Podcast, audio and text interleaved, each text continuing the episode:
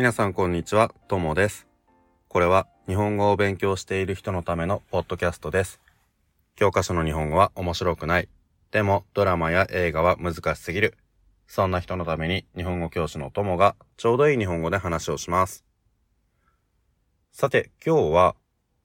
音楽の話をしたいなと思います。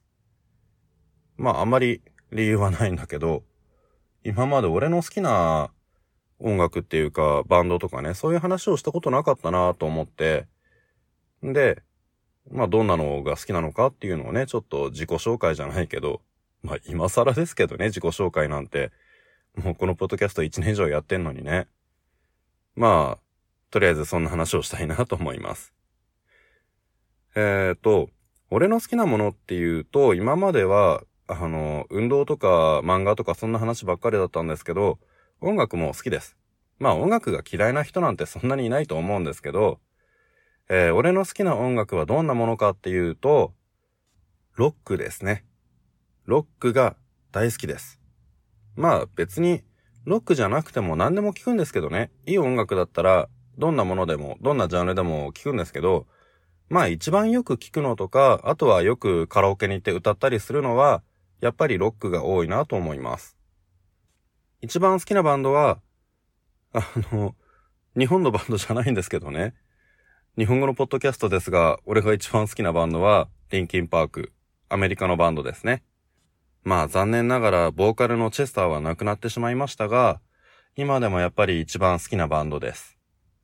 日本のバンドだと、ロックだと、ワンオークロックとか好きですね。最近は、リンキンパークだけじゃなくって、アメリカのバンドだと、スリーピング・ウィズ・サイレンズとか好きですね。まあ、とにかくあの、結構激しい感じの音楽が好きですね。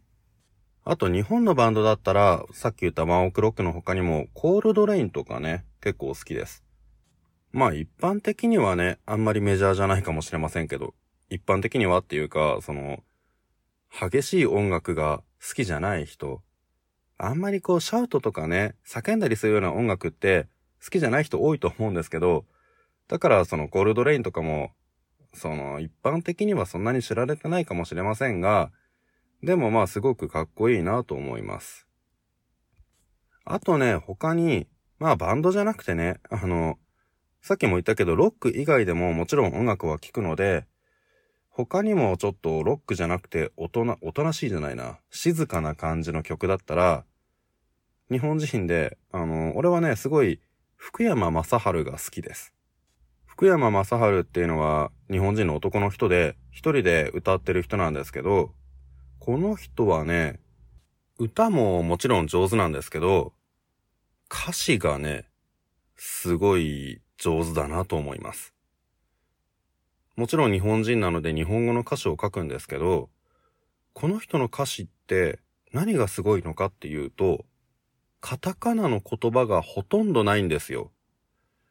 日本語がね、すごく綺麗っていうか上手だなと思います。まあ日本人なんだからもちろん日本語は上手なんですけど、ただ、やっぱり歌の歌詞とかを作るときに、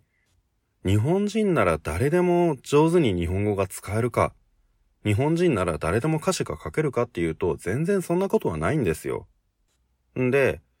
もしね、日本の歌を聴いて日本語を勉強しているっていう人がいたら、いろんな人のその日本人が作った歌詞を見て、えー福山雅治と比べてみてほしいんですけど、例えば、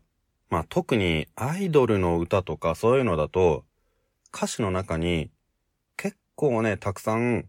カタカナの言葉とか、あとは英語とかを使ってると思うんですけど、こういうのってね、あの、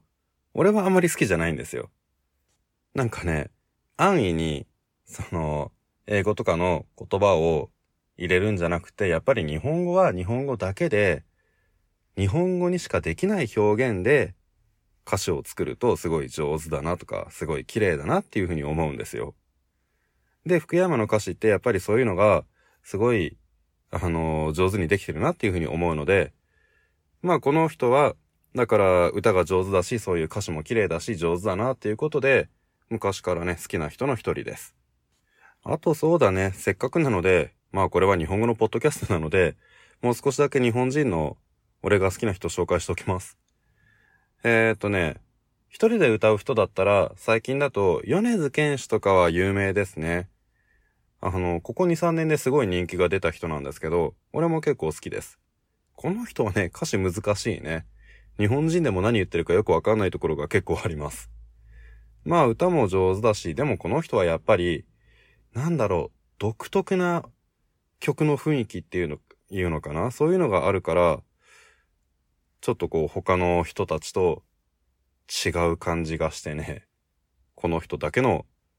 音楽だなっていう感じがして、すごくね、あの、いいと思います。やっぱりね、こう、ジャンルが同じだとすごく似てるアーティストっていうのもいると思うんですよ。声も似てるとか曲の雰囲気も似てるとか。